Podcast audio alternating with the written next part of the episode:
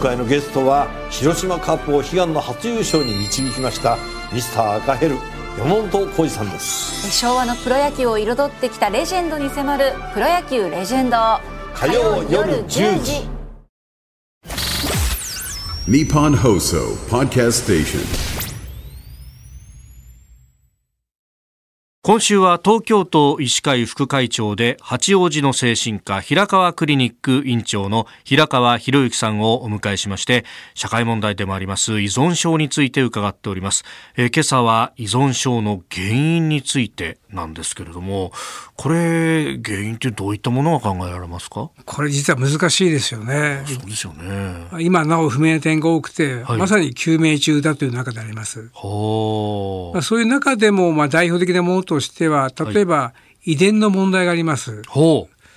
まあ、報告によればですね、はいアルコール依存症者の3人に1人がアルコールを乱用する親を持っていると。うーん他の報告は、アルコール依存症のお父を持つ子供の4人に1人がアルコール依存症になりやすいということ報告もございます。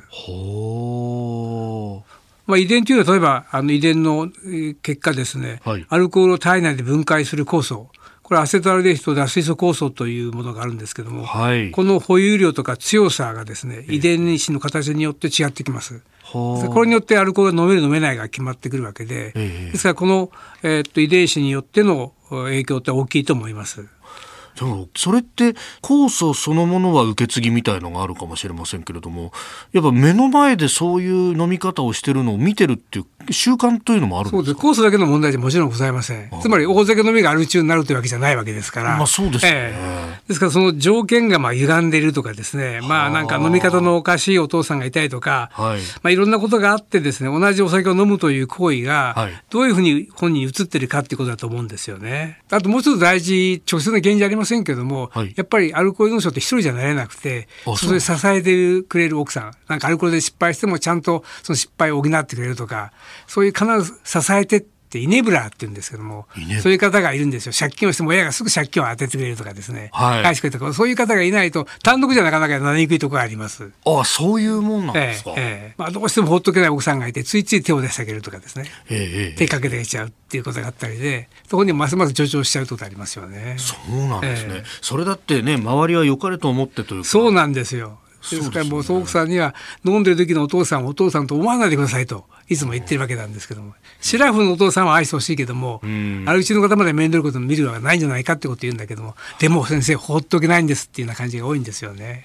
はあそうするとむしろその依存が強化されちゃったりすることがあるんですか、まあそういう意図はないはずなんですけども、ええええええ依存がまあ続けられることできる続けることができることになっちゃうわけですよね。ああそうかそうするともうお医者さんだとか第三者が第三者の目でアプローチをしながら変えていくあと家族教育ですよね、うんそれは本当に愛情は大事なんだけれどもでもこの病気に関してははい使い方考えましょうよっていうことを家族の接し方の治療っていうのは大事ですね。はあそっか対象の患者さんだけじゃないんですねそうするとそうですであとはまあこのねまあ今日はアルコール依存について、えー特にお話をいただいてますけど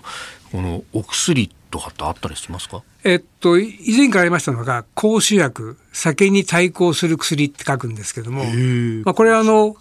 朝キャップ一杯ですね、はいあの服用すると一日いわゆる土下座になっちゃうんですね飲むともう即気持ち悪くなってしまって飲めないという体質にするそういうお薬があります。そんな薬があるんですね、ええ、ただ問題はですね、はいあの飲みたい気持ちとか依存を治す薬じゃないので、ああ、そっかでそすっからか本人がもう今日はお酒飲みたいと思えばそのキャップ一杯飲まなきゃいいわけですからですから根本的な治療にはならないんですよね。